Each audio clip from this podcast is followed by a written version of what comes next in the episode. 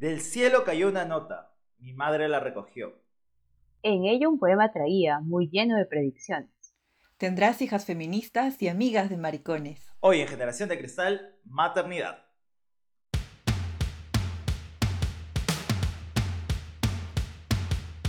Durante años hemos vivido oscuras, Teniendo vergüenza por aceptarnos como somos. dejando que el abuso florezca en silencio a nuestro alrededor. Pero hoy nos asumimos como la generación de cristal. la generación transparente, La que ya no tiene miedo a decir lo que piensa y poner el pecho cuando toca. La que rompe estructuras obsoletas para darle paso al futuro. la que tiene ganas de construir y ser feliz.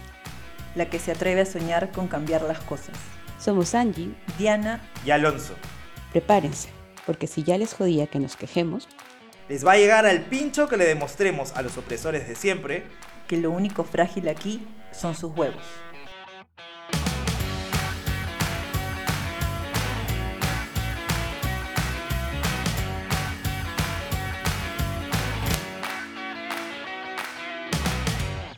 Tarán, tarán. Hola, ¿qué tal? Buenas noches, buenos días, buenas tardes. ¿Cómo están, chicas? Hola. Bien, todo bien, felizmente. ¿Todo bien? Sí, no todo parece, bien, ah, Te bien. veo así como, como que si te Un hubieran día llamado a intenso, un hacer día una, intenso. una llamada fraudulenta. No me gustan, no me gustan esas situaciones. Me hacen desconfiada. preocupada. Soy desconfiada. Sí. Bueno, esta semana han pasado muchas cosas de las que no vamos Muchas. a hablar en este espacio, pero prometemos, para, para que lo tengamos que cumplir, ¿no?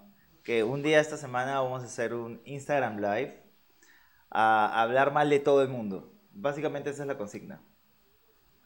Sí, Sí, está todo lo que ha pasado sí. esta semana. y, Sí, sí, y a pelearnos con. Diana. Sí. A debatir, a debatir. Oye, dos A contra debatir. uno. Dos contra uno. En esa tiene que entrar Diego, pues. Pero Diego Para igual ser un árbitro. Para ser un árbitro. Ya, ya, pues. Al menos necesitamos un árbitro, un moderador, un moderador, moderador. Para, para nuestras peleas. Claro, no, no. Vamos a trasladar nuestras veo, peleas de WhatsApp veo, a un espacio live. Va a ser muy divertido. Mira, pero tu objetivo es lograr encontrar un punto en el que Angie y yo no estemos de acuerdo. Puede haber un montón. Puede haber un Ah, montón. Yo quiero deconstruir todo, así que. Es cierto, es cierto. Lo escuché. Querías un poco más meternos bomba. Oye, eh, a ver. Te voy a mandar carta notarial, Diana. Carta notarial te voy a mandar. Carta- Dios, querella, querella, querella. Llamaría a mi Querella por difamación en este momento. Ya, eh, con tu mano vas a llamar al abogado, no entiendo. ¿Qué pasa? Ya, bueno. Bueno, esta Ese semana ya estoy más recuperado, ya estoy con más energías. Sí. Ya me van a quitar los Se puntos. nota, bienvenido de vuelta. Sí, el comiendo Bienvenido de vuelta, Alonso, no drogado. Ya puedo Está el brillo, el brillo. Es, es porque estaba en mi cama todo el día, la piel grasosa. El peinado, el peinado. El sí. peinado que es como no Claro. sé qué, solo con la El toalla. arete, el arete, el Eso sí, eso sí, gracias. Agradezco Claro. a Marco que me regaló este arete, uno de mis hijos. Por la semana del Día de la Madre, y justo es el tema que nos trae, la maternidad. Sí. Esta semana vamos a hablar Gran de la maternidad, porque la maternidad no es solo hablar pues del Día de la Madre, decir, ay, qué lindo, vamos a regalar una plancha, una lavadora, ¿no? Sino, este, implica mucho más y es, es, es ir hacia atrás, ¿no? Y ver de dónde nace esta cosa de lo que significa ser mamá. Eh, vamos a tocar un poco ese tema, las diferencias con ser papá y pues un poco ahí eh, tratar de, llegar a algunos consensos o también a, a ciertas recomendaciones para los hijos, hijas, hijes eh, para este domingo con sus madres. La primera Para vivir un día de la madre deconstruido. Deconstruido, claro que sí. Sí. Este, y que no sea simplemente en el Día de la Madre que seamos buenos hijos, pues no, bueno, intentándolo, porque a ver quién es un buen hijo. Bueno, en fin, ya, me estoy yendo. ¿Qué es un buen hijo? Me estoy ¿Qué es estoy un yendo. ¿Qué es ¿Qué ser es ser bueno buen ahora? Del cielo cayó. ¿Qué es la bondad? ¿Qué es la bondad? De pronto Kant, aparece Kant. Ya, Puta. Demasiado caviar Perdón, ya, sí. Diana. Oye, ¿qué caviar tiene? Sí, cuando Te recuerdo con que hemos estado en la misma facultad. Bueno, ¿no? yo, me, yo me acuerdo de otras cosas, de los bailes que hacíamos, nada más. También, nada. también. Nada más. A ver, yo les quería preguntar, si es que así yo les lanzo la pregunta. Yo sé que esa pregunta ya la sabían, pero bueno, si es que de pronto sale en este momento y sin leer, ¿qué es lo primero que piensan cuando te hablan de maternidad. Angie, ¿qué es lo primero que se te ocurre cuando te digo maternidad? Bueno, en realidad pienso en mi amiga María del Carmen Gutiérrez, a quien quiero mucho, Mari, que nos sigue mucho en este podcast. Porque, bueno, ella es artista Hola, eh, hola. escénica y, eh, y performer e hizo esta obra que se llama Maternidades, que de hecho pueden seguir la página en Instagram, es bravaza, porque también está digitalizada. Y justamente hablaba del tema de cómo se vivencian las maternidades, así en plural, en, en diferentes personas. O sea, desde la no maternidad hasta la maternidad no elegida, no sé, o la maternidad como que en verdad súper deseada, o la maternidad perdida. En verdad, súper chévere, así que pienso en mi Mari cada vez que escucho el término maternidades, porque me acuerdo de su cartelito rojo con amarillo de la obra. Bien, bien, la voy a buscar, ¿ah? Suena muy interesante. Dianita, es tú. un gran proyecto. A mí la palabra maternidad me da demasiado miedo, mucho, mucho miedo. Porque desde siempre en realidad, o bueno, desde adolescente, hasta ahora creo que no ha variado eso, que para mí ser madre es como una gran chamba. Pucha, estar, el, el hecho de decidir ser mamá, decidir criar un ser humano, una persona que tenga valores, sea moral, sea moral y sea ético, considerando todas las cosas que conversamos aquí en el podcast y más, ¿no? Suena una chambaza y da flojera.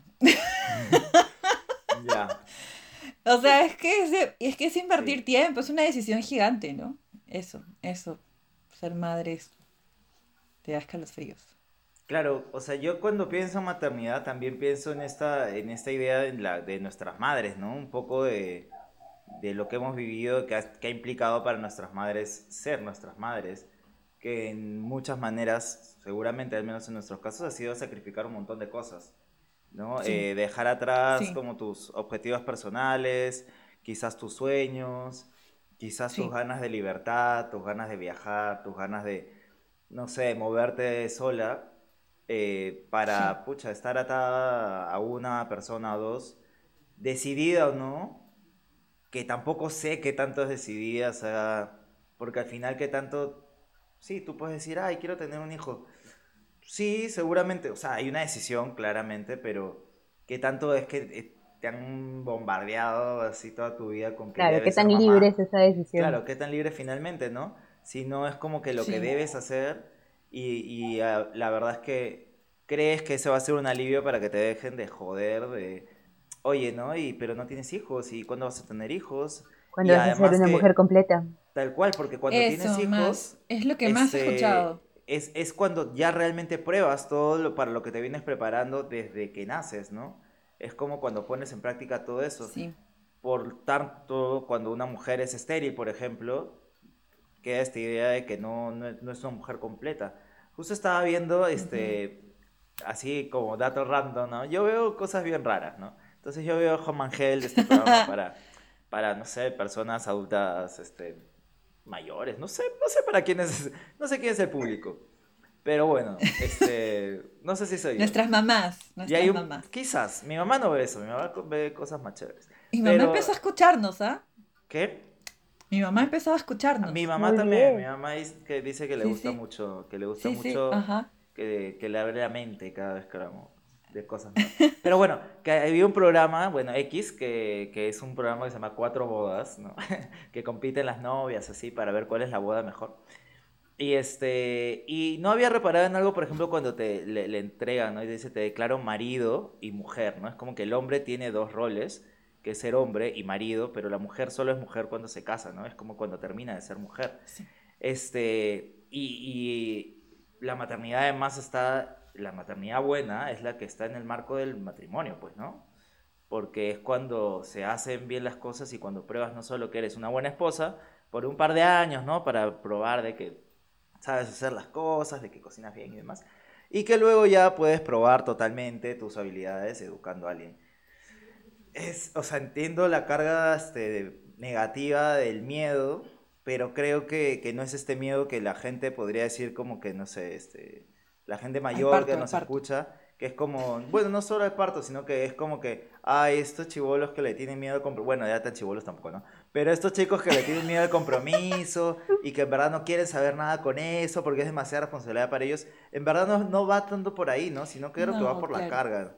Pero no sé Pero si está tú- súper interesante lo que dices, porque de hecho es nuestra generación la que les está tocando hacer esa pregunta, ¿no? Porque, Ujú. o sea, si pensamos en la generación anterior y quizás también por eso nuestras experiencias de maternidad son como que no tan positivas, porque probablemente pues nuestras mamás y sus mamás no les quedó mucha opción, o sea, no era como una alternativa no casarse o no tener hijos, o sea, era como que piensen en la figura de la tía que se quedó soltera y era así como que el estigma de la familia porque la tía no se había casado. O sea, en verdad es súper interesante que nos toque a nosotros ser como que la, la generación de contingencia, ¿no? La que está como que cuestionándose y decidiendo la maternidad, al menos en nuestro país, ¿no? Quizás en otros países donde esto ya tenía una tendencia hacia no maternidad obligatoria o no presión Claro. de la sociedad por ser madre, pues era un poco diferente, ¿no? Pero en nuestro es como, realmente nosotros nos estamos haciendo esas preguntas como mucho más profundas y hablando como que más abiertamente de, de la importancia de la decisión racional que está atrás, ¿no? Y que implica tener un hijo, una hija o un hijo, y lo que implica responsabilidad y en, par- en parte de pérdida de tu libertad y lo que fuese que, que va con esa línea, ¿no? Interesante que seamos los que nos preguntamos eso. Totalmente. Y, o sea, Diana, por ejemplo, tú que, eh, que haces esto del, del trekking, ¿no? O sea, de, de- de que te gusta viajar, de que te gusta moverte, este, Sí. que no es igual a que eres bien movida, por si acaso. Este, esa No lo soy yo. soy. Esa soy yo. Claro, ese eres Este- tú, ese eres tú. soy yo. Ya, pero, eh, pero, o sea, por ejemplo, ¿no? Pensar en, en tener una vida de maternidad complementaria a eso, ¿es posible? No lo Es sé. que, hijo. ¿sabes? Ahí justo recordé, este, y estaba viendo el apunte y también lo volví a recordar. Mi cerebro es un poco disperso. Que nunca voy a olvidar que estaba viendo alguna vez Nat Geo y decían eh, que las, como todas las, incluso los humanos somos animales, que los animales cuando copulan y deciden, por ende, ¿no? Ser padres, por así decirlo, es cuando encuentran un ambiente, un ambiente donde se sienten seguros y donde creen que pueden cuidar a sus hijos y etcétera. Entonces ahí es cuando deciden, ¿no? En fin, copular y etcétera. En los humanos supuestamente ocurriría algo parecido porque de hecho he visto en varias amigas que también pensaban o piensan muy parecido a mí en el sentido de que no, no hay forma de que sea madre, pero justo conocen a alguien que les da ese ambiente de tranquilidad, por así decirlo, o- Estabilidad también. o de relajo o- y de estabilidad para decir, ok, creo que la idea no suena tan mal, ¿no? Y de pronto son madres. Lo cual no está mal, al final es una decisión, pero creo que eso también exactamente a grosso modo implica que tú tienes, necesitas sentirte cómoda o es, y sentirte estable a mediano y largo plazo para tomar decisiones tan grandes. Considerando definitivamente esa definición de, bueno, si quieres criar a tu hijo con alguien, porque como justo tú decías, hay mujeres que no, no se sienten necesariamente cómodas con la idea de incluso adoptar, porque ser madre no solamente es ¿no? que quedar embarazada y que nazca un bebé, sino que adoptes y, y- y también, ¿no? Y que tiene Entonces, toda una carga, ¿no? Socialmente. Es Sí. como, no, no solo por no haber cumplido, digamos, con, con eso que, que debías haber hecho, que Tu rol biológico, tu rol biológico. Sí. Y, y para lo cual Sí. supuestamente el matrimonio existe, porque si no, ¿para qué? ¿No? Casi que. Este, sino que además, pues sabes que no es, o sea, sabes que esa persona no es tu hija, ¿no? O sea, mm, los genes Sí, ya escuchas de marcaron todo. todo. Porque lo, los de genes todo. heredas, pues eh, heredas un pasado, heredas talentos, este, hay una carga muy, muy fuerte. eh, Exacto. Y eso que no estamos hablando de lo, a mí, a mí lo que me llega últimamente un montón es que es, oye, pero no te olvides de que puede, para, este, no te quedes, para que no te quedes sola, sería bueno que tengas un bebé. claro. Y ahí escuchas eh, eh, la frase esta que te dice, oye, tú no traes, traes el hijo al mundo, por, ¿para qué? O sea, el bebé no te pide nacer, ¿no? Es, ¿para qué? Para que te Este, cuide cuando seas para que- viejito. Y de hecho muchos adultos, ¿o ¿no? Adultos digo porque es el grupo donde supuestamente deciden ser padres. Es este quieren tienen hijos por eso, para que los cuiden, para que velen por su vejez y su jubilación y etcétera. Lo he visto y lo he escuchado y me ha sorprendido, pensaba que eran leyendas, pero no. Hay muchas personas que también deciden ser padres leyenda por urbana. eso. Sí, es muy muy fuerte, es muy fuerte. Y bueno, también están las madres que que, bueno, acá estoy recordando, que no es que, que son madres forzadas en el sentido de que por el machismo, ¿no? No se cuidan a pesar de, de que exista planificación y porque los padres, los, los hombres eh, creen que, no sé, si se cuidan van a, van a este, ser infieles y etcétera, o están con otros y etcétera, ¿no? Eh, Porque no les gusta, porque les incomoda, porque, pucha, Sí. qué flojera ponerme un condón, ¿no? Como que, ay, eso, cambia y todo. embarazan, embarazan y embarazan. Y también están los que deciden ser padres porque, pucha, hay bonos familiares, ¿no? También hay. Entonces, A ver, en este... este, en este país igual no tanto, ¿no? Pero... No, claro, no, no, no, pero hablando así a muy sí. grosso modo, sí, y sí hay, ¿no? Entonces, este, la, nada, hay madres que, que, que de muchas, de muchas coyunturas, ¿no? O, o per- o mujeres que deciden ser madres de muchas coyunturas. Hablando de mujeres que deciden ser madres, ¿no? Este, y nada, la siguiente nada. pregunta, y la siguiente Sí, pregunta. la, se- la siguiente, que te toca a ti, pues Diana, estamos esperando mí, favor, favor. Estamos esperando a ti. ¿Qué parámetros le impone la sociedad a las mujeres para ser buenas madres? Ya, Alonso, Alonso. Ya. A ver, que yo sé que eso también lo tienes tú en tus apuntes, pero... Sí, lo este, siento, yo estoy Pero no importa, no importa. No, no, esto también lo, lo- lo que quería comentar, que es como que creo que no sé si lo hemos hablado antes, pero hay dos este, ideas de, en el mundo de, la, de las mujeres, ¿no? Está la mujer mala, que es la primera mujer, que es la que, que es Eva, esta mujer que llevó al hombre al pecado, ¿no? Que, que salió además de la costilla, que es una que fue hecha para complementar, pero que al final fue la que perturbó la mente del hombre santo. Claro, porque somos el Y- pecado. Y está la mujer, que, esta imagen que se creó para, para redimir esta imagen, ¿no? Que es la Virgen María. Entonces, eh, pucha, toda la idea de la maternidad está alineada a eso, ¿no? A la idea de, de la mujer que es Sí. que, que tiene que, que- que cumplir ciertas cosas y, em- y- y no, ni siquiera pensemos en la mujer adulta, ¿no?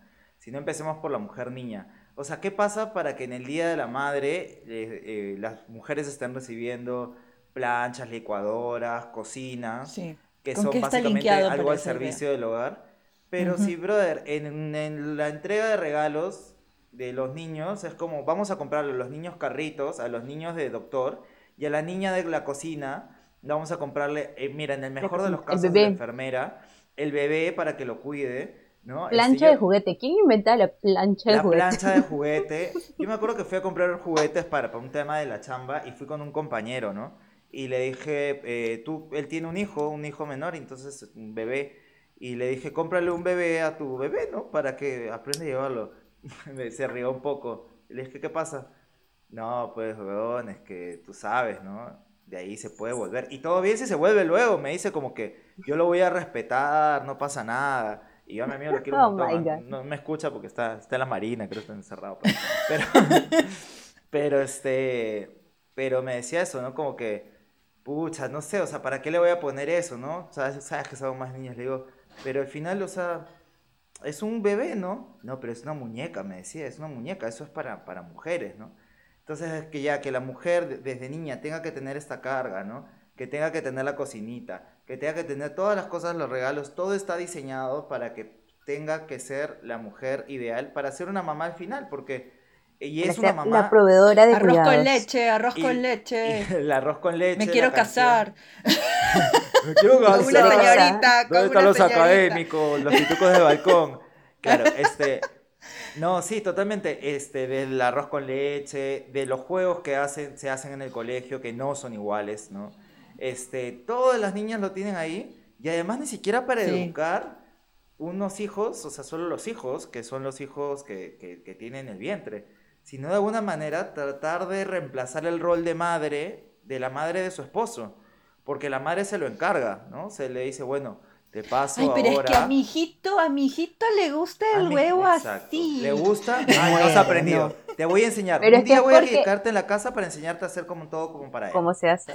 Pero es porque se lo enseñan no solo a las niñas, pues, sino también a los niños. O sea, al hacer la división de género de los juguetes y de los roles desde muy pequeño, como que vas enseñando que los roles están así, pues, partidos, ¿no? Y que el hombre que, te, que sabe cocinar es como el hombre que ayuda, como no un adulto autosuficiente. Eso, normal. detesto esa vaina. Y, y además que el, que el niño aprende de, de ver que obviamente Claro, va generando un rechazo. O sea, dice, mira, yo mientras más hombrecito soy, tengo menos de esas responsabilidades. Tengo mil otras cargas, ¿ah? que otro día podemos hablar de las otras mil cargas que conllevan la masculinidad y demás, pero ya voy rechazando que yo, a mí no me dicen que me pare para recoger los platos, es mi hermana, ¿no? Es Eso, mi prima. eso. No eso. soy yo. Yo no soy el que tengo la responsabilidad de, de cuidarla, sí. Tengo que salir con ella, acompañarla, si hay que ir a la tienda, bueno, acompaña a tu hermana. Pero de otras cosas no, no, no tengo esas cargas de la casa. Si algo está desordenado, no van a decir de una, ordenen los dos, sino seguramente la van a decir a ella. Eso. Y, y voy rechazando eso, ¿no? Entonces, la mujer desde ahí va que, llevando esa carga, esa carga. La mamá tiene que hacer esto, esto, esto. Y, y tiene eso desde niña, eh, que, que es súper fuerte. Y algo en particular que el otro día estaba estudiando, es la carga particular que tiene una mamá al tener un hijo hombre. Porque tener un hijo hombre y una hija mujer no es igual. No es Este, igual. Para es- nada. es- hay una carga totalmente distinta, porque de la mujer se espera que la eduques para ser una buena mujer y un buen complemento del hombre, ¿no? Eso es lo que la mamá tiene chipeado. Tengo que educarla para Sí. eso. Pero el niño tienes que educarlo para que sea todo este ideal de persona que es un hombre proveedor, hecho, derecho, que tiene que cumplir un montón de metas, que tiene que ser este, una persona que tenga grandes ideales, porque la mujer, o sea, como los hijos de Isaac Humala, ¿no? Uno estaba hecho para llegar al poder por las armas, otro por la democracia y otro por la economía. Y la hija es artista. O sea, no importaba, ¿no? O sea, como la hija puede hacer lo que sea, porque pues al final va a ser una, una acompañante, pero los hijos hombres son los que tienen que hacer estas grandes cosas. Eh, yo me pongo a pensar a mi mamá, que tiene dos hijos hombres, y pensar en esa carga de decir, como, pucha, además de rechazar la idea de tener hijas mujeres, diciendo, es que las mujeres son más engreídas, las mujeres son más este, exigentes, ¿no? Porque, porque te, te obligan a, a ti como mamá y como mujer a rechazar esas cosas de las mujeres, ¿no? A decir como mujer, ay, qué nena eres tú, tú misma, ¿no? Como a rechazar Qué todas esas gracioso. cosas. Yo más bien Qué vengo bebita que de te una pones. caja, de una caja totalmente diferente. O sea, yo, yo tengo una hermana, o sea, somos dos Ya, mujeres. claro. Y además estudio en un colegio solo de mujeres. Ya. Entonces, como que en realidad el chip de mi mamá siempre ha sido como que, ay, qué bueno que nunca tuve un hijo hombre, porque Ya. qué responsabilidad criar un hijo hombre en una sociedad machista. Sí, claro. Como que probablemente, y claro, hablando con mi mamá, como que ya ahora más grandes y construidas, era como, oye, probablemente hubieras creado un hijo súper machista, ¿no? Porque pues, como la reproducción de algo que tú conoces y, y trabajas, ¿no? Y pues más bien nosotros hemos todo eso porque había un rol un poco más igualitario, pero si hubiéramos tenido un hermano, hubiera sido como que muy extraño ese balance. Y claro, si me puedo pensar en algún momento cuando viene a mi mente la idea de tener hijos, que no sé si algún día los tenga, Ujú. pero claro, viene esta idea como de, en verdad me sería mucho más difícil criar a un, a un hijo varón. Y además, por- pero, pero te pones a pensar cuando ves sistema, ¿no? hermanas O sea, que- mujeres. Por ejemplo, tú tienes una hermana mujer. Diana ha crecido más con una hermana mujer. Su hermano hombre ha sido el tercero que ha llegado después de años. Y él me hizo mis- reflexionar. Mis primas que son dos hermanas mujeres así y que han tenido luego el, el hermano hombre más chiquito. Y el rol de esa familia es totalmente distinto. Diferente, Esas mujeres sí. son Pero súper sabes, distintas, ¿ah? pero sabes, y son, sabes, son sabes, mucho más sabes. empoderadas porque no había un hombre que se haciendo la sombra todo el tiempo. ¿Sabes? Mira, mi familia es un matriarcado, prácticamente. Porque mi abuelita de parte de mamá, que es mucho más cercana a la mía, este, bueno, enviudó joven y entonces es como ella se hizo cargo de toda la familia. Mi mamá tuvo obviamente como ejemplo ello y en ese sentido nos ha cuidado a nosotras, como justo dices, este, hemos sido muy, muy en paralelo, tres años de diferencia. Amé de mi madre y nunca voy a olvidar que desde chiquita siempre decía, ¿para qué le vas a regalar un chichovelo a Diana? No, no, no, no. A ella no la estoy educando. Diana a llorando por el madre". chichovelo, seguro. Lo único que quiero es un chichovelo. Yo era feliz porque yo me acuerdo que me regalaban, yo amaba los legos, los rompecabezas, ¿me entiendes? Yo sí quería el chichovelo, amigos. No, ¿Qué es el yo no chichovelo? entendía. Ese, el bebé, cajas bebé, plástico para el jugar. bebé. No sé. Yo no tenía juguetes. Mi mamá luego me va a decir, ¿cómo vas a estar diciendo en tu podcast que yo no, tenía Dios, juguetes? ¿qué? Perdón, mamá. No me acuerdo, pues. Seguramente tenía Era el muñeco deseado de todas las niñas de los Ya. 90. Claro, Ah, Era, caro, además, era caro. Era caro, era caro Ah. esa vaina. Sí, y que con su cochecito y que con el pañal. Y me acuerdo clarísimo que también habían estos bebés que incluso tenían el biberón y que se movían. Claro, porque tienen todos los accesorios para que aprendas a cuidar, ¿no? Que de hecho también es súper interesante el rol que asume. Pero nosotras siempre Porque lo rechazamos. Hasta, hasta le puedes cambiar el pañal, ¿no? Sí. sí. Hacen Una bes- niña de cuatro años cambiando pañales. Hay un, una, tengo, o sea, de mis primos, la más chiquitita, que tengo una diferencia de muchos años, más de 20, ella. Es, es que yo soy la mayor de parte de los nietos de parte de mamá. Entonces sí tengo muchos primitos chiquitos. Bueno, no tantos, pero ahí están. Y tiene, hay un bebé que incluso salió que se llama Casimerito. Son unos una- fetos que promueven, son unos fetos que promueven la ideología de género real. Cuando lo De verdad, compraron, se llaman casi merito porque son un feto, por como casi merito. Y son como para Sí, cuidarlos y protegerlos. Son cuando llegó, cuando llegaron las manos de mi primita y mi hermana es psicóloga, o sea, los dos lo miramos así como, oye, este, ¿quién, quién? Claro, o sea, ya has pasado del bebé nacido que tienes que cuidar a un nuevo nivel de la ideologización que es que tienes que cuidar a un feto que O sea, además tiene personalidades. Sí, sí, y su pañalcito y Ah, todo, totalmente ¿no? Y era científico, como, claro. ¿quién, ¿y quién, Bueno, te ha regalado? No, ¿Quién te ha regalado esta vaina, no? Y lo más gracioso fue que ella eligió, porque para esto su madre es súper feminista y todo, mi tía, lo máximo ahí. Pero ella, ella eligió, pero entonces, ¿por qué eligió? Y le preguntábamos y estábamos así como, no puede ser, o sea, no puede ser que ella se salga de, de esa línea, de- no, ¡Este es un matriarcado! estas son las- Eh, la tele, la tele, La tele. la tele. Claro, la presión de grupo, los amigos. Los es una cosa bien divertida de la maternidad también, como que hacer Ujú. esa transición de darte cuenta de que tu hijo no es una extensión tuya, o sea, tú puedes darle como que todas Tal las ideas que tú quieras transmitirle, va a salir como salga, como es una persona. Claro. Interesante verdad, tener y- en cuenta si quieren tener hijos. Sí, y- exacto, y de verdad, de verdad, en ese sentido, entonces yo le agradecí mucho a mi madre eso, ahora es como madre, gracias, de verdad, como te decía este, al host, Ya. Gracias por no comprarme el chichovelo, mamá. porque en serio implica mucho, yo, ah, yo jugaba con Barbies, pero sabes que muchas de mis amigas decían, pucha, pero las Barbies, que, que el tema de ser flaca y el tema de ser alta y rubia, mis padres me metieron el chip de que, pucha, mira la Barbie, ella puede ser lo que le da la gana.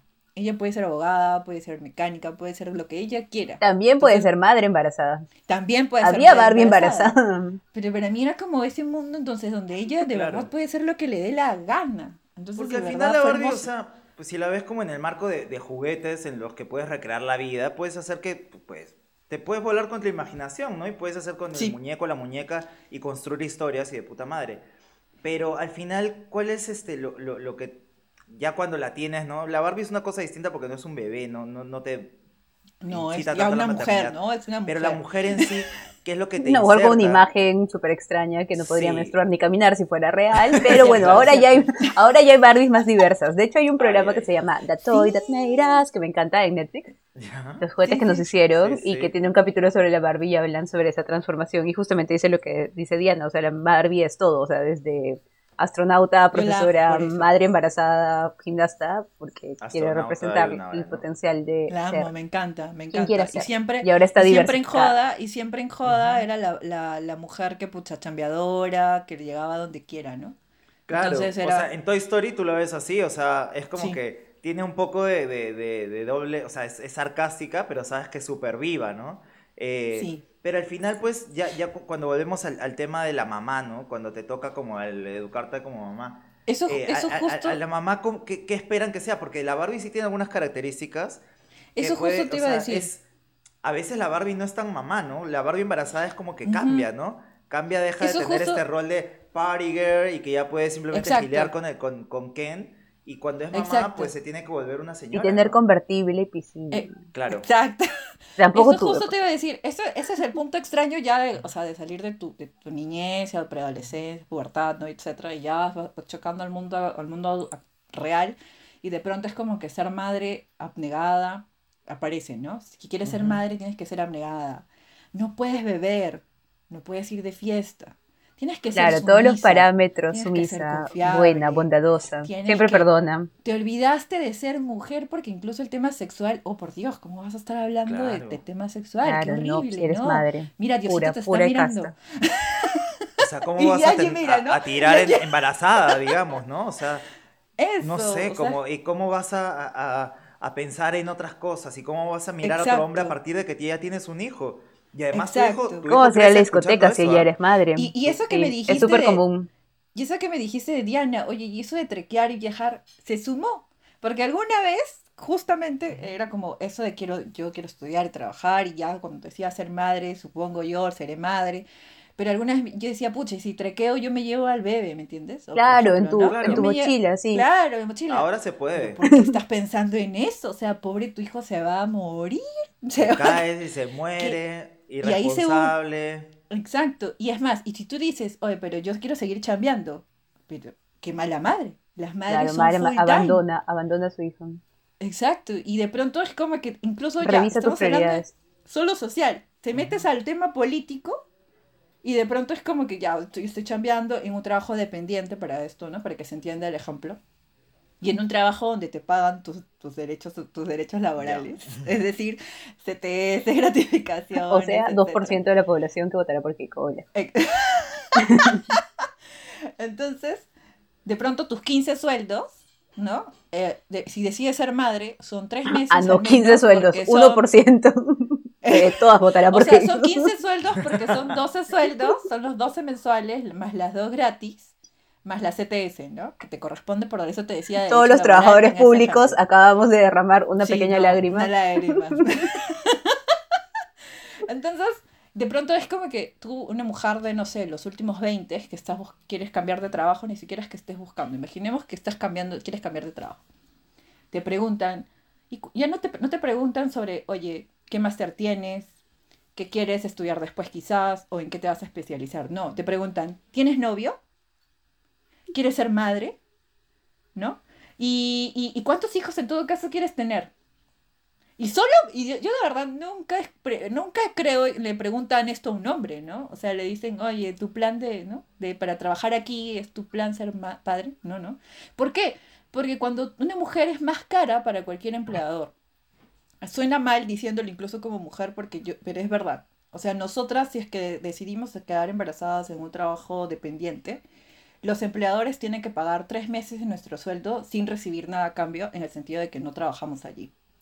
Y eso la ley no, la, no, no suaviza el efecto de esto en el sentido de que el padre solamente tiene, creo que días, no sé si ya cambió Una semana. semanas, ya cambió a una semana. Creo que cambió, estaba en un debate, no me acuerdo, pero son poquísimos tiempos. Creo que estaba Y- debatiéndose que fuese un mes. Es decir, la política pública no ayuda a una mujer, incluso en el sentido de que una mujer que trabaja decida ser madre, ¿no? Y en, y en ese sentido, en el efecto de que, ok, si es que quiere ser un madre para criar a un buen, una buena persona, por así decirlo, al menos ese viéndolo como mi objetivo, ¿no? Entonces, también dices, oye, entonces ser madre al final también se convierte en una especie de sacrificio, porque es como tienes un montón de, de cosas que te señalan, desde el gobierno, tu familia, tus amigos, todo, ¿no? Y es como, Cero, cero presión, amigos. cero. Y no, y súmale, y súmale el hecho biológico, ¿no? De que es como, oye, tienes más de 35, es que pucha, tienes que tener cuidado con El las tren, el enfermedades, tren, ¿no? amigos. El tren, las enfermedades, el reloj. Sí, por eso es que las mujeres que deciden ser madres para mí son como wow.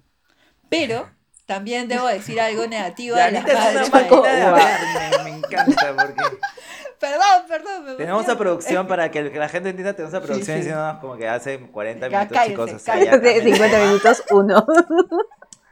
ya. Menos 50. Menos 55. Ahí estamos. 55. Yo, perdón. Puede- podemos, no, seguir, pero- po- podemos seguir con ese tema seguir. porque, Podemos porque tiene- seguir. Yo tengo un tema más sobre ese tema que me parece Bien, importante, bien, contestando con lo que viene Diana, pero muy chiquito. No, pero Este, me parece súper interesante. No, ya no agregados, ya fue. Ya, ok, ya me parece interesante. Porque vamos a tener que pasar a otra pregunta también pronto, pero sí me parece Ay, interesante además la presión social. Sí. Además la presión social por ser la madre de catálogo, ¿no? O sea, como que todas las fotos y todas las sí. referencias y todas las imágenes de ser mamá es como la tía regia, ¿no? Flaca, además, por supuesto, después de haber parido un hijo. Este, bien peinada, maquillada, dormidísima, cargando un bebé bello, limpio y lindo, además blancos todos, por supuesto, maravilloso Perú. Pero esas son las imágenes de la maternidad, ¿no? Yo, eh, la verdad, tengo una prima que tuvo un bebé cuando yo vivía con ella, yo estaba en la universidad, mi prima tuvo un bebé muy joven, y, y yo me gané con todo lo que en verdad significó su, su parto, su embarazo, y además sus primeros meses de maternidad, que, o sea, horrible. oh my god, la pobre no podía ni bañarse porque no podía dejar al bebé, pues básicamente era un ser que si se volteaba mal en la cama se moría, ¿no? Y le chorreaba la leche, no sé, fue para mí una imagen que la verdad, o sea, no hay ninguna referencia real de las maternidades Claro. para Se le nosotros, ¿no? La para- leche. Te lo juro, se le salía la leche. No, yo sé, yo sé. A mí lo que más me asustó es la de cuando, cuando se abre, ¿no? Para que nazca el bebé. Claro. Claro. O sea, pero eso, eso no es nada, amiga, olvídate. No, o sea, yo sé, después, pero- uff. o sea, no dormir, por ejemplo, o sea, ¿cómo se sienten ustedes después de no dormir una noche? O sea, porque pasó algo tipo, no sé, no pudieron Horrible. dormir. Ya, nunca más. Imagínense dormir. vivir con ese de por nivel de qué no haya dormido. Ya, no, deprivación de sueño Por porque no sé, tu vecino decidió hacer una, hacer una fiesta. Imagínate vivir con deprivación de sueño nueve, diez meses hasta que tu No. bebé como que duerma de corrido. Me muero. Y luego encima tener que ir a trabajar como si no hubiera pasado, porque además tienes que hacer ahora juggling, ¿no? Ahora es como que además de mamá soy trabajadora y soy además como que influencer de las redes. O sea, en Claro, verdad que ves. Porque eres una super mamá en este Día de la. Madre. Exactamente. En este Regálale a Madre, la super mami mamá, influencer. Mamá luchona, mamá Claro. no sé qué. La mamá influencer. Que ahora es Está complicado. Está de amigos. moda. Si tienes, eres O sea- madre, tienes que crear tu, tu A Instagram. todas las ya expectativas sociales rarísimas de la maternidad se le ha sumado esta mirada de la imagen de la maternidad perfecta, que la verdad creo que hace mucho daño a todos y todas. Sí. Igual que las expectativas, que fue nuestro tema de la semana Así es. pasada. Y si no lo has escuchado, escúchalo. Estamos en todas las plataformas. En Apple todavía porque no me, no me dejan subir. Bueno. Eh, pero bueno, siguiendo con el tema. La, la pregunta de Angie. la Sí, pregunta sí, de sí. Tengo mi pregunta, sí. Bueno, me gustaría preguntarles entonces en el marco de esta carga social y esta mirada además tan dura de la, de la maternidad, ¿cuál es la diferencia entre la carga que, que tiene la maternidad pensada como maternidad con la paternidad? La primera, ¿se acuerdan esta que les dije? Que el, pa- el hombre que decide Perdón, ser eh, padre. producción cronómetro cuando empiezo a hablar Diana, por favor, gracias. Este, Qué adelante, horrible adelante. eres. Ya no te voy Como. Wendy, te vamos a poner como Wendy. Dale, dale, dale. No, el, el hecho de que un hombre cuando decide ser padre es como wow, ¿no? Un señor de su casa, un señor honorable. Una mujer que decide ser madre, no necesariamente. Es como, ah, depende de las labores que haga de ahí en adelante, Claro. ¿no? Claro, o sea, hay, hay, hay mujeres que dicen, oye, tú vas a ser mamá, ¿no? Pero oye, si tú eres, tú eres juerguera, yo te veo así que sales con Así un como chico, tú. con otro chico. Claro, o sea, Tú vas a ser madre. tal cual, Tú. Pobre tu hija, le dicen. De frente. literal. Pero que conlleva un montón de cosas más, ¿no? Este, o sea, El tema laboral, como te contaba. mira, yo todo. me gustaría que hablen ustedes primero para complementar desde la mirada masculina. Angie, Angie. Me ¿Qué habla encanta, Angie? ya. ¿Qué habla A ver, Angie? yo sobre ese tema de presión y bueno, además considerando un tema, un dato, un dato importante sobre el tema de los juguetes. Este, de hecho, bueno, eso desde la psicología y la teoría de la educación se llama juego simbólico y juego estructurado, es una forma en la cual los niños pequeños aprenden. Entonces nosotros aprendemos en ese momento por repetición porque nuestro cerebro no puede hacer nada más porque es muy pequeñito. Y básicamente como que aprendes a través del juego simbólico. O sea, si tú le das a los niños roles en los cuales como que les refuerzas que esos son los roles, pues terminas como que haciendo que crean que esos son los roles porque eso es lo que aprenden a través Tal de cual. jugar. Así que es como bien interesante. Si tienen hijas, por favor, amigos, cuidado con los juguetes. O sea, no es como, ay, es un juego. No, en verdad es una forma de aprendizaje bien potente el juego simbólico. Así que hay que abrirlo y diversificarlo y hacerlo neutro del género. Y los Pero en esa línea- Y las series. Y los dibujos y las series y los colores y las novelas y la música y la forma en la que interactuamos con los hijos y las Rugrats. responsabilidades. Rugrats, eso Es póngale, complicado. póngale Rugrats. todo lo que Póngales quieran de Rugrats, oye Arnold, Rugrats, esas son, esas son las cosas que tienen que ver. Arnold. Excepto por el amor tóxico, porque ahí está un poco como raro, pero ese Sí, será sí, otro sí. capítulo de Generación de. Pero cuando son chiquitos, chiquitos, todavía normal, no se van a dar Todavía no lo ven tan claro. No, Sí, pero claro. nuevamente, patrones, patrones. Ah, los bueno, patrones bueno, son- es verdad. se normaliza, se normaliza. Es verdad. Pero bueno, creo que en esa línea también la mirada de presión por, por la paternidad es súper diferente, ¿no? O sea, a mí me, pare- me pasa, por ejemplo, con Alfonso, mi, mi parejo, que, que claro, él como que tiene una visión como que del comercial de la maternidad, o sea, como que en verdad es como, bueno, ahora tenemos un gato y luego tendremos un hijo y todos seremos muy felices, y yo como que... Porque claro, o sea, creo Son que esa mirada de podcast. construcción justamente de las demandas, o sea, la construcción de las demandas de ambas personas, creo que los hombres no tienen como que todo ese nivel de presión que probablemente las mujeres vamos como que construyendo, ¿no? Porque además es como, o sea, la responsabilidad del proceso además es totalmente diferente, ¿no? Sin quitarle responsabilidad a los hombres, pero, o sea, el estar embarazado, el parir, el luego como que en verdad, o sea, el nivel de conexión, por ejemplo, que generan las mujeres con su bebé, se da como que cuando Es empiezan a- a, pensar en el bebé dentro que se mueve, que a los Ujú. padres que les da la responsabilidad como que ya después. Y eso, ¿ah? porque en verdad los niveles de abandono de niños son muy altos, ¿no? Porque como pues, puedes reproducirte muy rápidamente y no generas conexión ni vínculo como se genera con la mujer. Así que en verdad es bien interesante cómo eso, además sumado a lo social, que te pone cero responsabilidad en el tema o cero presión en el tema, pues al final como que el día no parece, o sea, tener un hijo es como, bueno, pues vamos a comprar una nueva refrigeradora, ¿no? Como, eh, tengamos un hijo. Eso. Es muy cierto, ¿sabes? es Eso me lo dijo mi papá, porque me dijo, ustedes, o sea, cuando sus mamás dan luz, ¿no? Las mamás dan a luz, es como que la conexión es automática, porque lo, lo- lo sintieron todo el proceso. Pero nosotros los hombres tenemos que decidir ser papás, porque nosotros no hemos sentido todo ese proceso en el sentido de sus crecimientos, latidos, etc. Entonces, Claro, es- amamantar, no sé, toda la interacción, Exacto. hasta tu, hasta el bebé está mucho es más conectado a tu voz y a tu olor y a tu, a tu como vibración del corazón, Exacto. porque ha vivido dentro tuyo como un alien depredador que estuvo comiendo dentro tuyo toda la vida. Exactamente, sí, de verdad es otro, es la generación de ese vínculo, como dices, completamente de acuerdo, es otro level, es diferente. Y, De hecho, por eso también el abandono de hogar es como más como un... Y- pero que es otro vínculo para bien y para mal, ¿no? Porque Sí. al final, pues, Sí, la, la mamá es también la culpable de todo. El papá se la lleva La fácil. Cero responsabilidad. El papá es el que, el que trae los regalos, el que, este, la mamá es la que castiga, la mamá es la, la que está ahí, no sé qué, y al final el papá policía, es tu la policía mala, Exacto. exacto. Sí, tal cual, tal cual. Y No, y además a- partir de la liberación masculina, supuestamente, ¿no? Que, que recién ha- le ha dado al hombre esta posibilidad de ser un padre presente, pero un padre presente de esa forma. Claro, que Eso, y todavía eso no está- termina de asumir. Eso está 100%. linkeado con lo, lo que dijo Ángel en un momento de que es como que el papá que ayuda, ¿no? El papá que ayuda a servir la mesa, el papá que ayuda a cocinar y no... Y que además se ayuda, es reconocido por 50-50. todos porque mira qué buen padre, cambia el pañal, carga al bebé. como que hace unos años el encontrar a un hombre que cocina era como wow, ¿no? Era, pues felizmente nuestra generación, creo, o al menos nuestros círculos es como más normal, por así decirlo.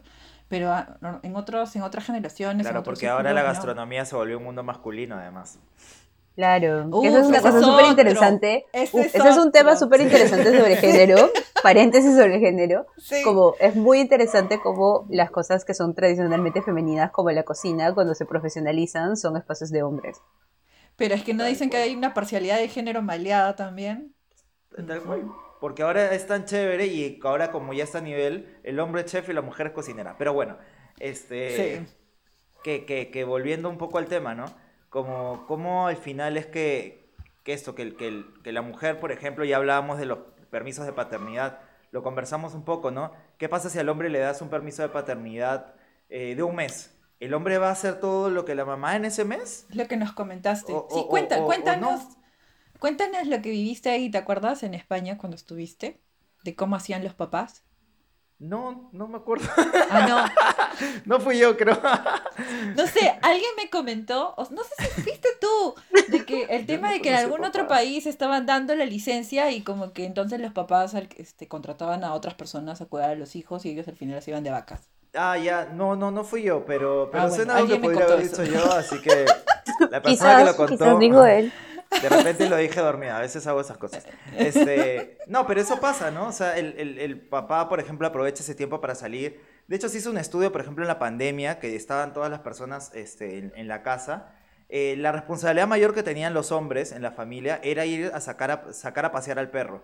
¿Por qué? Porque era el único momento en el que el hombre salía de la casa y era el momento en el que él se disipaba, pues, en el que él miraba la calle, las cosas, y, y- y cuando le tocaba ir a hacer el mercado, también decía, yo soy voluntario.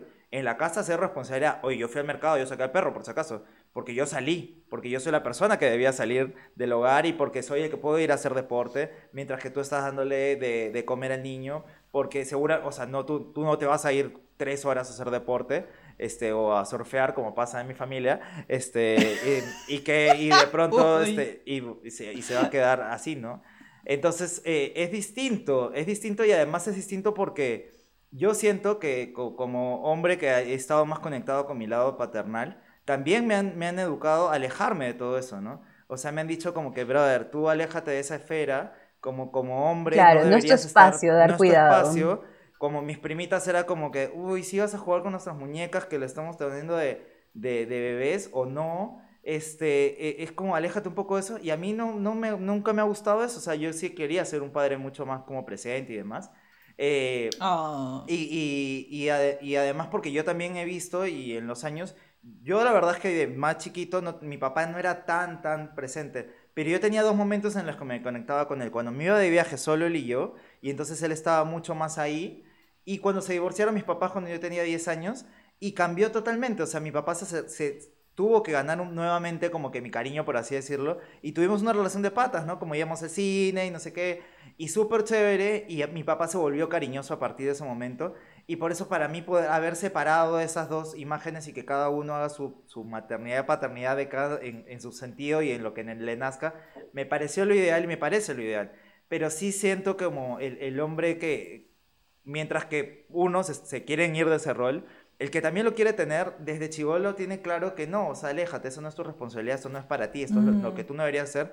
Porque, a ver, si yo decidiera, por ejemplo, ser un hombre del hogar, ¿no? Y que mi esposa, si tuviera, o en este caso podría ser mi esposo, fuera la persona proveedora del hogar, porque lo decido, pucha, ¿cómo se me va a ver, no? Pucha, este es un huevón que, mira, decidió dejar todo lo que podía hacer, tenía este futuro increíble. Piensen en Julio Guzmán, que piensen en. Julio Guzmán diciendo mi esposa para la olla y todos Exacto, diciendo como y soy un "Ah, mantenido, ¿no? mantenido, sacó largo, O sea, Eso, todo- huevonazo". exacto. La etiqueta no de es amo Julio de Guzmán. casa, es mantenido. Es Exacto. mantenido. Así, así de machista es. O sea, por, por, por qué, ¿por qué perdió Julio Guzmán, no? Lo, lo hemos hablado más de una vez. Uno, por Bueno, decir que amigo, es no solo por eso, pero Por Bueno, bueno, mantenido. pero, pero en esta construcción social, o sea, este, hay un montón de cosas. le ¿no? pesó, le pesó mucho, le, Le pesó, pesó mucho, pero un lado, y le pesó también el otro, el otro lado de no haber sido lo suficientemente macho, de no haber sido, haberla hecho bien, ¿no? De ser bien infiel, porque, vamos, todo el mundo es Claro. infiel ahí en esta sociedad y todos los políticos seguramente. favor, pero el no. que no la supo hacer y además que se puso cariñoso y le puso flores y velas, no me joda, pues, ¿no? Este, pe- pero es una carga, y además que es una carga que se ve desde el lado feminista, si lo quieres decir, y está en los programas sociales, y yo sé, este, lo, lo puse y no lo quería sacar de, de- de mis comentarios, a pesar de que sé que me estoy pasando del tiempo, porque, por ejemplo, los... los Ahora eres tú. Ahora soy yo. Los programas de transferencia condicionada, ¿no? Por ejemplo, este, los programas de este, Cuna Más, no sé, bueno, de... ¿Cuáles son los Ah. que, los que te dan la... juntos es el programa Juntos, de transferencia monetaria. juntos, este, que se lo dan a las mujeres y pues luego te dicen cómo es que la mujer gestiona mejor y se idealiza que la mujer gestiona mejor el recurso. Pero la mujer gestiona mejor el recurso no porque es algo genético, sino porque No, está pues. con el chip que tiene que poner a su De familia por cuidadora. delante. Porque ella es la que no va a gastar su dinero en algo para ella, porque la mujer está hecha para poner por encima a sus hijos. Y entonces Y cuando lo hace, será, juz- será juzgada por la sociedad como una Exacto. mala madre. Exacto. Entonces, una cosa a que pasa sí es- mucho Oye. en el abandono de, de hijos, o sea, cuando, cuando un padre desaparece y es un padre ausente, hay mucho juzgar al, a la mamá por haber dejado Sí, ir a su hombre y todo, eso. que es horrible. Pero además si ocurre al revés, o sea, si la mujer es la que se va y deja al papá abandonado con los Uf, hijos, o sea, el padre es básicamente un santo, ¿no? Y además la Exacto. mujer, pues es lo peor, ¿no? Nuevamente con lo que decía Alfonso hace un rato con el tema de la mujer mala que también como que todo el tiempo eh, se pone en escena, ¿no? Acuérdense que cuando pasó, acuérdense el caso de Ciro, de Ciro eh, Castillo desaparecido en el Colca, cómo era el, el conflicto que se ponía en la televisión entre la novia mala que se lo había llevado y lo había matado y la mamá llorando esperando al hijo en casa. O sea, como que son construcciones que están así como que súper metidas en nuestra Claro, cabeza sobre No, como sí. el rol que tiene que asumir la mujer para ser aceptada dentro del patrón de la sociedad, ¿no? cuando toma decisiones Eh, egoístas como, perso- Mm. como humano, es como sancionada por Es- todas las vías. Cuando el hombre lo que- hace, para nada. es esa escena que te mostré de, de historia de matrimonio. A ver, Claro. se resume. La vamos a poner, la vamos a poner en nuestras historias para que la vean, porque está muy buena. Este, Es una gran escena. es una gran espero que película, no- véanla. Que no nos bajen la cuenta por, por derechos de autor. Pero, pero Por es favor, esto, ¿no? Lo que la exige-. ¿Qué pasa, por ejemplo? O sea, yo, me- mi mamá eh, era visitadora médica, ¿no? Entonces los doctores, por ejemplo, se iban de convenciones una semana, convenciones entre comillas, que era un viaje al Caribe para que recetara sus productos. Este, algo que totalmente está muy en el margen de la ley. Pero si iban una semana de vacaciones, y normal que el hombre se pudiera de vacaciones una semana, chévere. Que la mujer se vaya de vacaciones una semana sola, o sea, Mala no es madre. la historia, la historia de la construcción de eh, esta historia de Sheila y Pavón, por ejemplo, ¿no? Acá que existe, no sé si la sigue mucho, pero Sheila es una maldita, una maldita que deja a su hijo. Una maldita. O Melissa Pobre. Pobre O Antonito, Melissa pobre Antonito. O cualquier mujer que deja a Club. sus hijos este, en, en la sociedad peruana y pues luego se tiene Es que hacer una, la- escúchenlo Ah. bien, desnaturalizada. Exacto. Y es que, no, y es que ahí Madre sabes a qué se une. Es que una buena madre está despeinada, está mal vestida. Ah, está la imagen, así, la, la- la está con siguiente imagen. La siguiente imagen. Pero es que Melissa Clark y Sheila, Sheila Rojas, que están, que son regias, no, pero es que toda la plata se la deben gastar ahí, pues, ¿no? En, en- El niño en- descuidado porque están regios, pensando O en sea, fue hombres. así, el Claro. chivolo está bien en su cole, bien pagado. No, pero es que, no, no. de en la sesión madre, de fotos, en la sesión de fotos ahí sí tiene que estar bien, perfecta, ¿no? Y si es una madre mayor, o sea, yo tengo a mi mamá que tiene hijos grandes que me dicen si a veces me preguntan es su pareja o su hermano y mi mamá se siente muy bien y pues también, o sea, Claro, yo sé que a ella le gusta bien. estar bien, le gusta estar bien y chévere, Es pero cuánto habrá de cuánto habrá de, de, de la sociedad de, de que pucha, tienes que ser una mamá joven, ¿no? Y tienes que, de que verte súper bien y que tienes que tener esta jovialidad Ah. y estar constantemente en ese nivel, que además yo Claro, creo y que lo voy a ir arra- arrastrando hacia nuestra última pregunta, que es Ah. ¿por qué, por qué nosotros, o sea, o qué, qué estamos viendo de todo esto que, que nos da esta idea o este miedo de tener hijos, hijas, hijes a nosotros, ¿no? O sea, como que de, de dónde es que, eh, que parte todo esto que vemos que decimos, wow, o sea, por, por, por eso, No. ¿no? O sea, ¿por qué yo voy a querer hacer eso? O sea, como mujer, ¿en qué, en mi sano juicio, ¿por qué me voy a meter esta boca de lobo a decir, a que me juzguen, a que me traten mal, a que si decido, no sé, enamorarme de otra persona, voy a ser la perra del cuento toda la historia y todo el mundo me va a ver así, que si decido irme de viaje, que no puedo tener vida, o sea, que no puedo emborracharme, que ya está, que mi vida se acabó a partir Michelas. del día que, que, que, que puedo ser mamá durante al menos unos 25 años que mis hijos se van de la casa y ahí recién puedo volver a tener esta nueva juventud en la que salí con mis amigas y demás. O sea, Pero luego te juzgarán porque hagas, e, harás eso y eres vieja. ¿Cómo vas a hacer eso? No, y que cae- Y tus eso hijos. que no estamos hablando yo de a mi que mamá- muchas mujeres. yo ni tanto, pero a mi hermano, y, y- pero también yo seguramente a mi mamá le decíamos, mi mamá tenía como 35, mamá ya estás muy mayor, yo tengo 31, ustedes tienen 33, digamos, tenía como 35, ya estás muy mayor para salir, ¿no? Puta madre, ¿qué es esto, no? Perdón. Es maravilloso. ya, Este, te ibas a no, decir algo, perdón. Sí, sí, perdón, ya se me está yendo. Espera, ven, ya. Ah, ya. mi cerebro, mi cerebro es raro. Mi cere- tu cerebro, ya, yo te, yo te cubro. Pero, a ver, ¿cómo vemos nuestra generación? No, no, ¿Tener no, ya. Lo- el, ¿Ya? Hecho de ¿Sí? que, ¿Ya? el hecho de que muchas mujeres, justamente en ese, en ese punto de quiebre, cuando sus hijos ya son mayores, así por así decirlo, y ya empiezan a salir de sus, de sus casas y etcétera, se acuerdan que son mujeres y de pronto es como, oye, este, estoy subida de peso y de pronto empiezan algunos, no sé decirlos, algunas cirugías, qué sé yo, e incluso se, el Botox y se enlaza con el tema de la, de la vida sexual, incluso de las parejas, ¿no? Porque a veces también está el tema de la reconstrucción vaginal y todas estas cosas, que al final entonces muchas mujeres recuerdan, oye, ¿verdad? Eh, hacía, podía, ¿no? Podía, ten- podía tener esta vida, y este, pero a mí me parece muy triste que las tengan Era un ser humano. después. Y no, no, Claro. en- no en paralelo, o sea, nunca Pero, en pero además porque eso, ¿no? hasta cuando no se van los hijos de la casa, es donde el marido tuvo la licencia durante 25 años de Tal sacar los cual. pies del plato, y a partir de ese Tal momento cual, tal es donde cual. ya puedo tener y volver a tener mi vida de relación de pareja con ella, y ahora sí pues ya me, me quedo con ella, ¿no? Pucha, ya Exacto. soy muy mayor para tener un amante, ¿no? No, que ahora sí ya, que la ya solo con ella. social, Ahora y que, ya. la, que va a a la decir la catedral. gente. Claro. El resto Hermoso. capillas. Sí. Oye, oye, pero la Pero, pregunta, pero pues. Angie quería decir algo, Angie quería decir sí, Yo quería responder la pregunta, amigos, porque ya estábamos en el segmento, ¿no? Pero mi pobre y producción está ahí que, que En Fagrow están pisando esta pregunta, chicos. Ya se rindió, ya se rindió. Ya dice que ya se Se rindió. rindió. Ya dijo, chupen amigos. Respondiendo a la Uy, pregunta, no a ver, eso, que ya, creo, ya. creo que efectivamente, o sea, además de ser como que mucho más conscientes de lo que implica la maternidad y no idealizarla de alguna forma, creo que parte de nuestra generación tiene eso y que hace que sea como que un poco más difícil tomar la decisión porque después estás como que tratando de anticipar algo que en verdad es un proceso que, que pues no sabes cómo va a salir, ¿no? O sea, como que puede salir bien y ser una experiencia bien interesante. Yo tengo amigas que son mamás y en verdad me parece hermoso lo que tienen con sus hijos y las veo como que Sí, logrando hacer todo lo que pueden a pesar de esos estereotipos y además como que pasándosela hermoso, ¿no? O sea, como que en verdad creo que eso es algo muy bonito.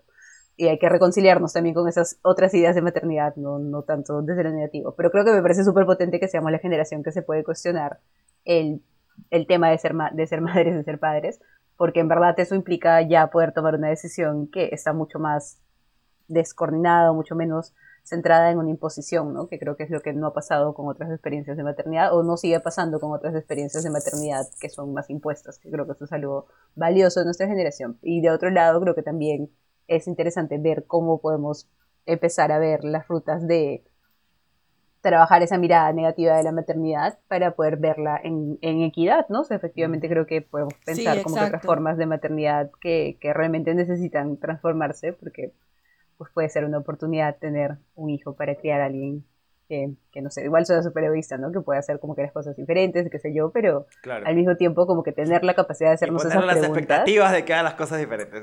Por supuesto. que cagarlo, cagarlo para siempre. Cagarlo para siempre. Pero, pero efectivamente, como que al poder hacernos estas preguntas hace que tengamos como que una opción de rango de decidir que es súper interesante y súper chévere y además que nos va a permitir una maternidad. Creo yo, o sea, si es que nuestros hijos nos ven como personas que decidieron su maternidad, que no pospusieron su vida, que viven una maternidad más positiva, pues probablemente sus conflictos con la maternidad de cuando se hagan ellos la pregunta si es que existen, pues va a ser como que diferente. Pero al mismo tiempo pasa esto todo el tiempo, que me sigue pasando a pesar de que yo siempre me pongo en la mentalidad, no lo voy a decir. Seguimos estando como que en medio porque todavía hemos crecido en una generación donde ser madre o ser padre es como que parte de la vida, ¿no? Naces, creces, te reproduces, mueres, el Ujú. ciclo del, del Rey León.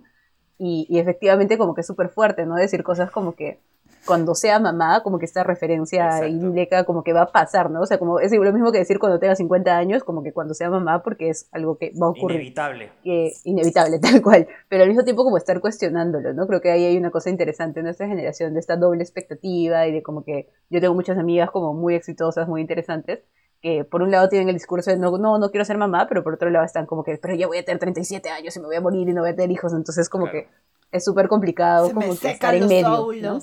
Exactamente, hay que congelarlos, Tu ¿no? acto de liberación es ese, congelarlos. Claro, cual. tu acto es congelarlos, que al- igual es como que, igual como perpetuar la idea de que va- necesitas eso para poder, o sea, no estás como que en paz con la decisión de, de no ser madre, ¿no? Que es una decisión como que en verdad como que siempre tienes como que el back de quizás algún día, ¿no? Que creo que es interesante de cómo estamos viviendo la maternidad hoy y que va a reconciliarnos y además pensar que estamos en medio, ¿no? Entre la expectativa de decidir y al mismo tiempo con la presión social de, de tomar la decisión.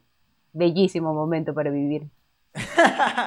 y con las elecciones que se vienen. Este, eh, Dianita, ¿tú cómo lo ves? Ah, para complementar quizás algunas cosas, también tengo muchas amigas que de hecho quieren ser mamás porque sí, o sea, porque es un objetivo en sus vidas y eso me parece súper chévere, en el sentido de que incluso serían madres solteras y eso me parece bacán a pesar de todas las condiciones que hemos estado hablando en este, en este capítulo de hoy. Y, y... sin producción, ¿no? Ya, por favor, poquito.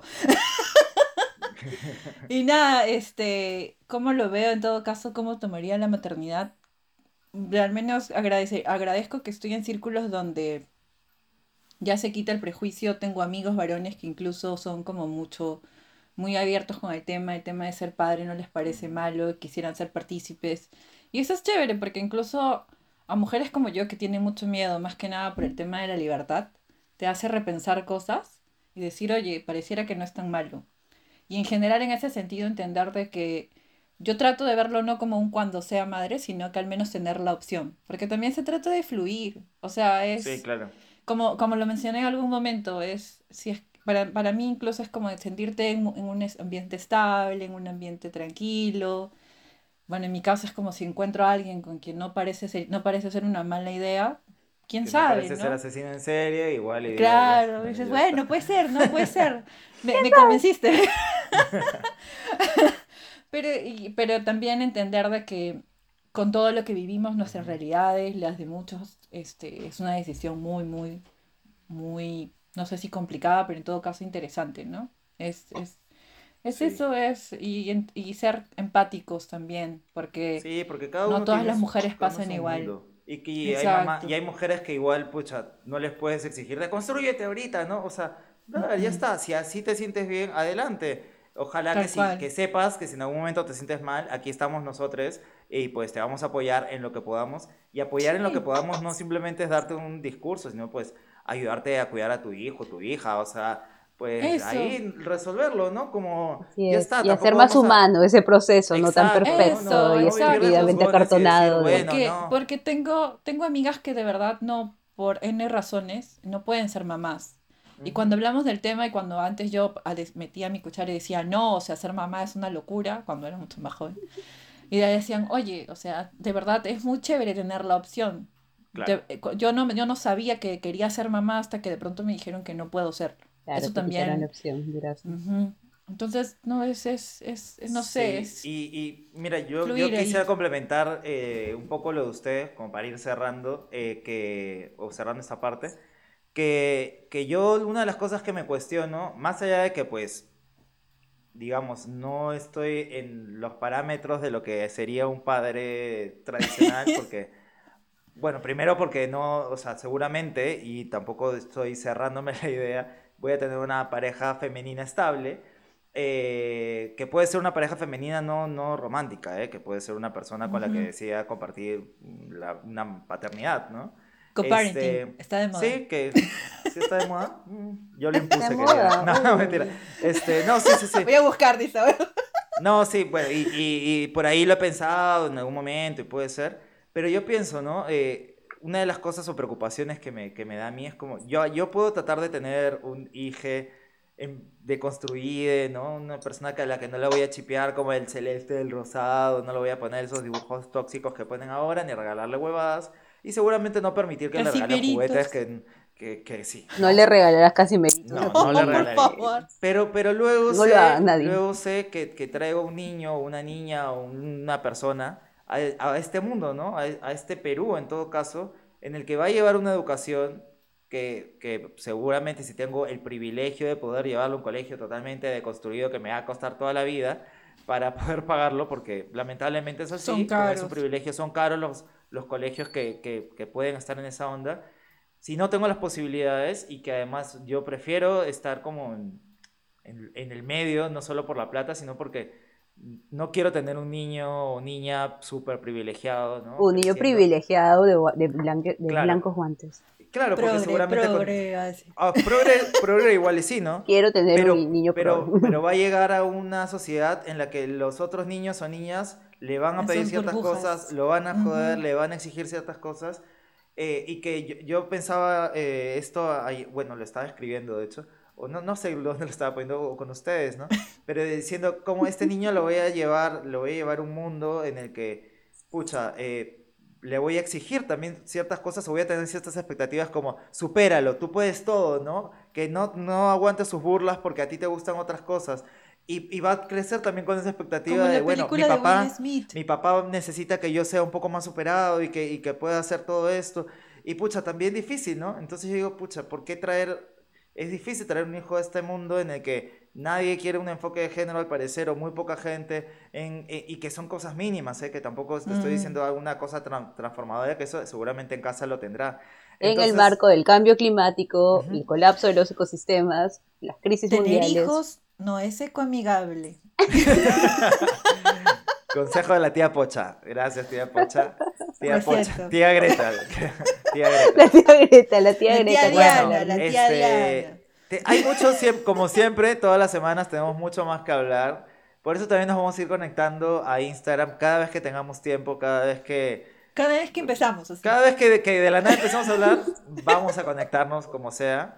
Así que mm, espérenlo o no lo esperen porque va a llegar de pronto. Eh, 3 de la mañana, ¿no? Y pero eh, en este episodio en particular no, hemos no vamos a tener la secuencia Mundo de Cristal, sino este secu- esta, esta secuencia esta semana se llama Mundo de Mamá.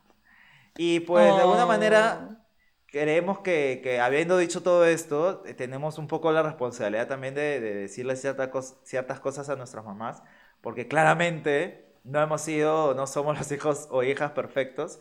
Y, este, y, y hay un montón de cosas que lamentablemente nosotros no hemos decidido, no hemos podido cortar porque recién nos estamos dando cuenta. Eh, pero pues, pues nunca es tarde. Así que, este, Angie, Angie, ¿quisieras empezar tú?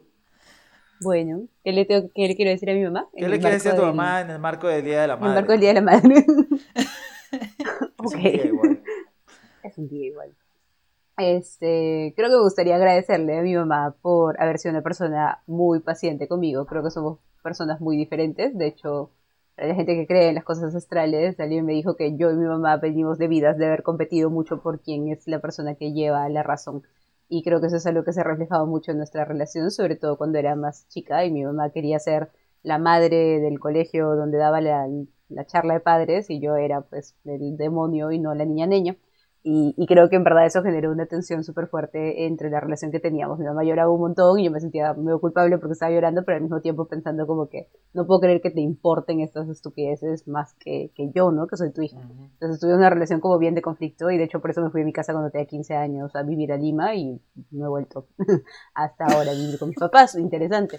Y, y, creo que en verdad como que ya ahora ya mucho más grande, como que mucho más pensada sobre en verdad lo difícil que debe haber sido para mi mamá romper como todas sus expectativas de lo que tenía para mí como que la hija que quería tener o la hija como que perfectita que quería que sea, pucha, en verdad es súper duro como lo que he tenido que renunciar para, para ser mi mamá. Así que le agradezco un montón por, por sus sacrificios, sus renuncias, sus expectativas. ¿Cómo se llama tu mamá? Oh. Mi mamá se llama Antu. Es Feliz un día, químico Antu. y es una gran persona. Feliz día, tía Antu. ¡Feliz día! Tía, tía, Tía Antu, ya tía Antu. las Feliz día, confianzas. tía. Muy bien, ya- Sí, sí, ya, no olvídate. ya. Cuando la conozcan Mañana algún día, les dirá, dime tía, tía, por favor. Eso será lo primero que les diga y cuando le digan Mi por su nombre o señora, dirá, te he dicho que me digas no. tía. Bien, bien. A ver, de Anita. Wow. De verdad, mu- ella siempre, le, se lo he dicho siempre, todo, todas las veces que puedo, demasiadas gracias por, por todo, todo, todo. Ella este, me tuvo muy joven y estudió y todo, pero no ejerció debido a que estuvo embarazada de mí y decidió ser mamá full time. Y eso es algo que, pucha, de verdad no sé si llamarlo sacrificio, pero es una decisión súper fuerte, no podría estar en su lugar. Y por eso, por todo lo que ha hecho en toda mi vida, no, no, no, siempre se lo digo, no encuentro uno palabras como para demostrarle cuánto agradecimiento hay, es infinito. Y nada, y, más que, más que agradecerle a ella, también agradecerle a la vida, porque justo fue ella mi mamá.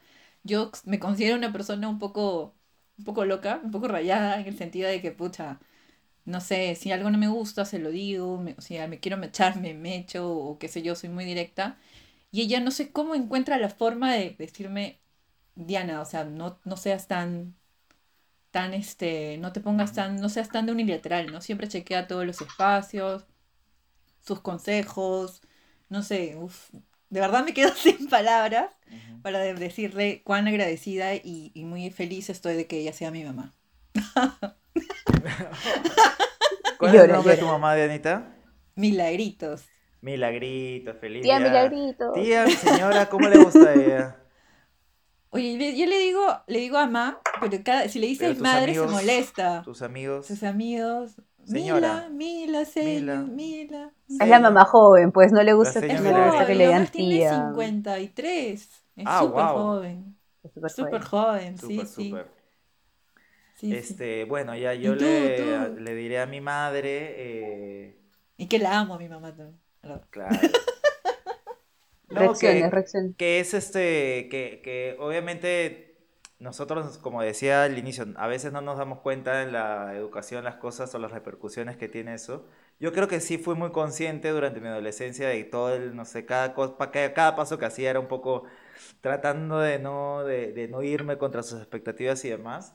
Eh, pero pues también ha sido un proceso de, y, y con mi hermano también, que, me, que, que ha sido un soporte para mí, de, de ayudarnos o de apoyarnos para que mi mamá entienda de que no es, no es mala mamá, por, porque nosotros hemos seguido otros pasos, ¿no? O sea, eh, yo sé que a mi mamá le ha pesado muchísimo, porque desde que yo era chiquito se han matado mi, mi familia mm, por todas partes diciéndole, este, por lo que haces y por lo que dejas hacer a tu hijo va a ser maricón, y pues al final se cumplió la, esta profecía y, y de alguna forma... Por regalarte chichovelo.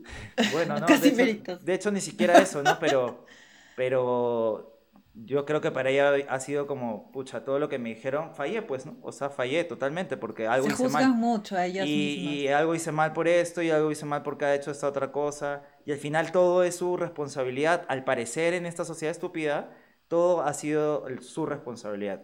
Y ella tiene que tener claro, y yo se lo digo siempre, que no es tu responsabilidad. O sea, yo estoy tomando mi camino y yo le digo, piensa que a mi edad, mamá, o sea, tú, tú qué estabas haciendo, tenías dos hijos, dos hijos eh, que, que los tenías que llevar por todas partes. Yo puedo con mi vida y poco más, pero bien, o sea, yo estoy feliz y me siento muy bien y, y yo creo que esa es la mayor satisfacción que debería tener un papá, ¿no? Y, y en ese Sí. caso mi mamá de saber o decirle que gracias porque siempre estaba ahí, porque mi mamá no solo ha sido mi mamá, sino que ha sido la, la tía chévere para mis primos, o sea, la- es la mamá a la que acuden todos para contarle algo, es la mamá de mis amigos, es la mamá de mis hijos, que yo tengo estos hijos este, medio adoptados, amigos ma- menores, al, que, que de alguna manera, lo- no sé, los mentoreo si quieres, y pues mi mamá no lo tiene muy claro, pero la ven como su abuela y la referente, y la- Ujú. le piden consejos, y, y yo, y yo la, la, quiero compartir lo más que puedo, porque digo, yo soy demasiado privilegiado de tener una mamá que está en este nivel de, de, de, de construcción o lo que sea, este, y necesito que el mundo conozca más a mi mamá, ¿no? Y que, y que, y que existan más mamás así, ojalá, y que más mujeres conozcan Sí. mujeres referentes así.